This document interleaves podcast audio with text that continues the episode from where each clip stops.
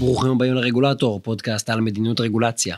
אני גיא מור, והיום נשאל איך אפשר להציל את יערות הגשם בברזיל. בחודש אוגוסט 2019 כולנו שמענו על שריפות ענק ביערות הגשם של ברזיל, והאקטיביסטים סביבתיים ארגנו וקראו לכל מיני צעדים, החל מהפגנות שהם ארגנו מול שגרירות ברזיל בתל אביב, ועד לחרם על חברות ישראליות שעושות עסקים בברזיל. אני רוצה להציג גישה יותר פרגמטית, יותר פרקטית של מדיניות, שמבוססת על הבנה של התהליכים ושל התמריצים השונים, שמכוונת אגב לפתור בדיוק את הבעיות האלה. אז אני רוצה להציג לכם את הצעדים שנוקטת מדינת קליפורניה, שהיא סמן ימני, מבחינה אידיאולוגית בשמאל, היא סמן ימני בכל מה שנוגע למדיניות סביבתית. קליפורניה בעצם רוצה להציל את יערות הגשם של ברזיל. ואיך היא מתכננת לעשות את זה? אז ככה, הרעיון של הממשל בקליפורניה הוא די פשוט.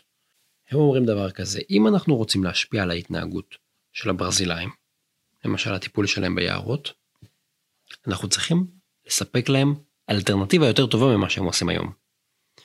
אז הרעיון של הממשל בקליפורניה הוא לשלם לחקלאים ברזילאים כדי שישמרו על העצים. בספטמבר 2019 הרגולטור של מדינת קליפורניה אימץ תוכנית חדשה שמיועדת לתעשיות אמריקאיות, כמו חשמל ובתי זיקוק. מה קשור תעשיות אמריקאיות לברזיל? תהיו איתי, זה תכף מגיע. אז אותן תעשיות כמו חשמל ובתי זיקוק הן כפופות למגבלות די מחמירות של פליטת פחמן דו חמצני. אז לפי התוכנית שהוא פרסם שנקראת Tropical Forest Standards, תעשיות מזהמות בקליפורניה ישלמו לממשלות באזורים הטרופים כדי שלא יחרטו עצים. ואם תעשיות אמריקאיות ישלמו לברזילאים כדי לא לחרט עצים, אז התשלום הזה יהווה קיזוז ממכסת הפחמן הדו-חמצני שנקבעה ברגולציה של קליפורניה. אני יודע, זה נשמע טיפה מסובך, אז אני אנסה להסביר, זה נראה בערך ככה. יש רגולציה בקליפורניה שחלה על חברות בקליפורניה, והיא מגבילה את כמות הפחמן הדו-חמצני שהן יכולות לפלוט. אבל אם החברות המזהמות בקליפורניה משלמות לממשלה, ברזילאית למשל, או לממשלות אחרות, כסף שעובר בסוף לחקלאים, הכסף הזה אנחנו סופרים אותו כאילו הם הקטינו את הזיהום בקליפורניה. בעצם אם אני משלם כדי להקטין זיהום במקום אחר בעולם, זה כאילו זיהמתי פחות בקליפורניה. אני כאילו משלם אין ערובה כזאת, איזה כופר כזה. עכשיו, התשלום הזה יאפשר לחברות התעשייה האמריקאיות לפלוט יותר פחמן דו-חמצני בארצות הברית, אבל הוא יצמצם את הפגיעה הסביבתית בברזיל. אז הרעיון מבחינת יערות הגשם זה שהתשלום הזה יהווה סוג של תמריץ לממשלות זרות למנוע כריתת עצים. והכסף הזה יעזור לאזרחים או לחקלאים באותן מדינות, נגד החקלאים הברזילאים. הכסף הזה יאפשר להשקיע בפעילויות אלטרנטיביות שאולי הן יקרות יותר, אבל הן יותר סביבתיות. אם לוקחים צעד אחורה, אז הרעיון הוא בעצם שהתועלת מהצלת העצים בברזיל נניח, או במקומות אחרים, יותר גבוהה מהפליטות של הפחמן הדו-חמצני בקליפורניה. אז זה משתלם. כמו שאתם מבינים, מדובר במהלך רגולטורי די מורכב, שבעצם חברות אמריקאיות מקבלות הקלה ברגולציה, אם הן משלמות לממשלה זרה, שתשלם לאזרחים שלה. מצד אחד, קליפורניה קבעה מכסות פליטות פחמן דו-חמצני ממש מחמירות עבור החברות האלה, והמכסות האלה מגבילות את כושר הייצור שלהן, או שהן מחייבות את החברות להשקיע הרבה כסף בטכנולוגיות יקרות שיצמצמו את הפליטות. אז על הבסיס הזה הם הוסיפו עוד שכבה, את האפשרות לקנות סוג של קיזוז ממכסת הפליטות. אם הם ישלמו, אבל הם לא ישלמו לרגולטור בקליפורניה, אלא ישלמו למדינה אחרת שתעביר את זה לחקלאים. ואגב, אפילו יותר מסובך מזה, כי אפשר למכור את הכיסוי הזה לחברה אחרת. נגיד אם ג'נרל אלקטריק עומדת במכסת הפליטות שלה, והיא שילמה לממשלת ברזיל, והיא קיבלה כיסוי, אבל היא לא צריכה את הכיסוי, כי היא עומדת במכסות הפליטות, יוכל למכור את זה נגיד לטסלה. לרגולציה הזאת קוראים Cap and Trade, בעצם אנחנו מגבילים משאב או פעילות מסוימת, נגיד מגבילים את כמות הפליטות של פחמן דו-חמצני, ואז מאפשרים סחר ביניהם, כדי שהשוק יביא להקצאה הכי יעילה של אותו משאב. רק שפה עשו עוד שכבה של סרבול, ואמרו מעבר למסחר הזה, אני גם מאפשר לך לתת כסף למדינות זרות. העניין זה שקליפורניה גם מייצרת מעין רגולציה עבור המדינות הטרופיות, מדינות שבהן יש יערות גשם ושלהן אפשר לתת כסף. כי התוכנית בעצם קובעת שורה של best practice שנועדו לשמירה על היערות באזורים הטרופיים. זאת אומרת, רק מדינות שיאמצו את ה-best practices, שקליפורניה קבעה, יוכלו לקבל כסף מחברות תעשייה אמריקאיות ולעבוד בשיתוף פעולה עם קבוצות מהמגזר השלישי שהם יעשו את האכיפה. זאת אומרת, אם ג'נרל אלקטריק שוב רוצה לתת כסף לפרו, ופרו לא עובדת לפי ה-best practices, אז הכסף הזה לא יוכר בקיזוז, אז בעצם קליפורניה גם מייצרת סוג של רגולציה למדינות אחרות, איך הן מתנהגות ואיך הן מתנהלות, והיא תעשה את זה באמצעות פיקוח ואכיפה של המגזר השלישי, של עמותות וקבוצות כאלה. די מסובך, כן? אבל התוצאה כן, צריך להגיד, יש פה מהלך חדשני ודי מקורי.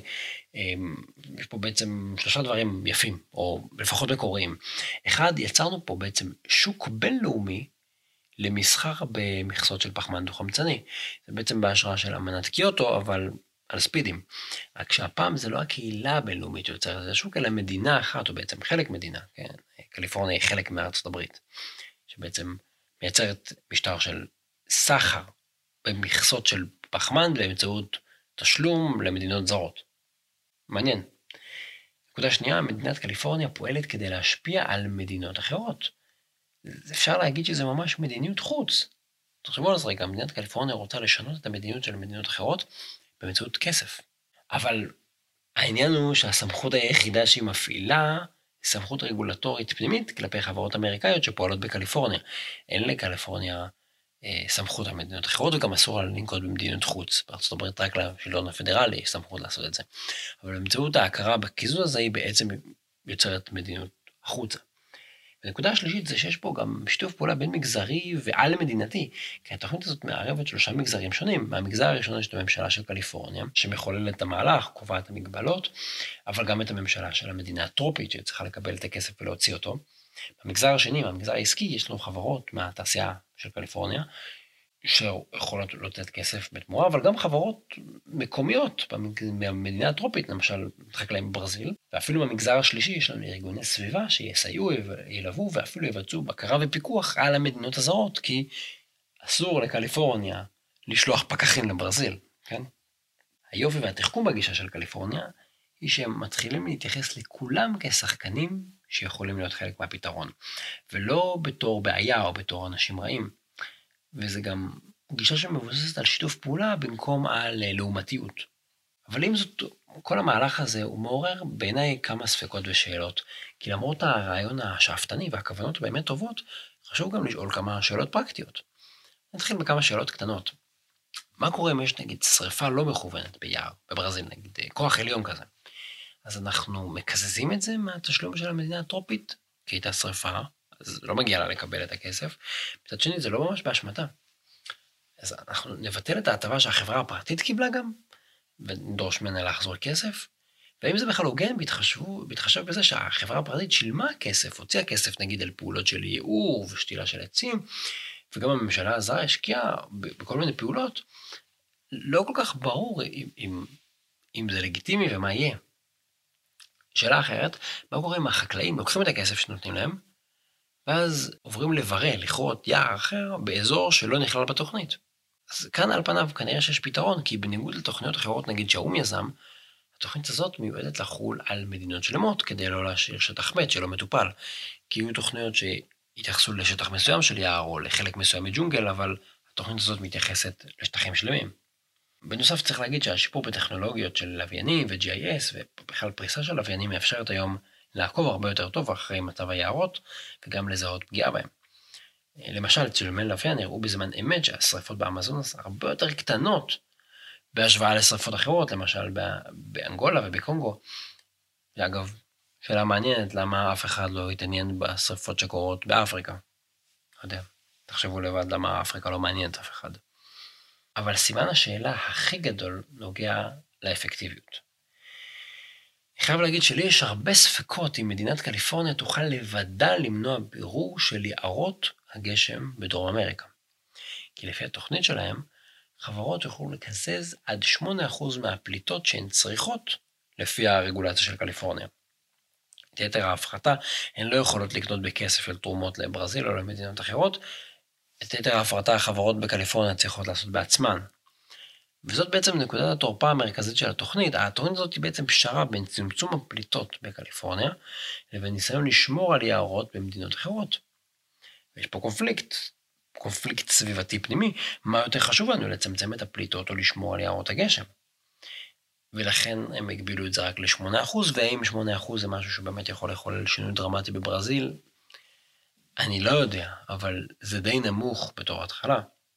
ויש גם עוד ביקורות, למשל של מדעני אקלים, וגם ביקורות של הקהילה המקומית במדינות הטרופיות, שהם טוענים שלא באמת התייעצו איתם בעיצוב של התוכנית, זה לא באמת שאלו אותם, שקליפורניה עושה מה שהיא רוצה. יש פה הרבה שאלות קשות, אבל מצד שני, גם שווה להגיד, לזכות מי שמקדם את התוכנית, שהיא עשויה להיות אולי הצעד הכי משמעותי שנעשה בשנים האחרונות כדי להגן על יערות הגשם. וזה לא צעד כוחני שפוגע בריבונות של המדינה הטרופית, יוכל לסרב לכסף, כן? ואלה צעד דווקא שמחזק ותומך, ובמצד שני גם אלו לא רק מילים יפות או הצהרות, כי לפי הערכות התוכנית הזאת תפנה בערך משהו כמו $1 מיליארד תוך עשור להגנה על יערות הגשם. אם זה מספיק, סימן שאלה, אבל זה משהו אמיתי. אז בנקודה הזאת אנחנו פשוט נצטרך לשבת ולחכות, ולראות האם קליפורניה תצליח לייצר שוק לפליטות פחמן בשיטה של Cap and Trade, אבל גם בשיטה שמערבת את המדינות הטרופיות, והיא תצליח לרתום גם את החברות המקומיות אצלה, וגם את הממשלות הזרות, וגם את החברות באותן מדינות טרופיות. סיפור מורכב, אבל אנחנו כן יכולים ללמוד על איך אפשר לקדם מדיניות, לא רק באמצעות כוח וחרמות, אלא באמצעות דרך אמיתית.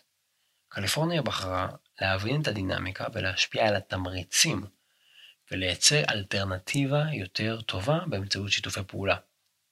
וזה הרבה יותר טוב מדיבורים או עצומות. תודה שהזנתם לעוד פרק של הרגולטור, אתם מוזמנים להסתכל באתר האינטרנט regulator.online, וגם לעקוב בפייסבוק, בלינקדאין ובטוויטר. אני גיא מור, התכנים משקפים את דעותיי בלבד.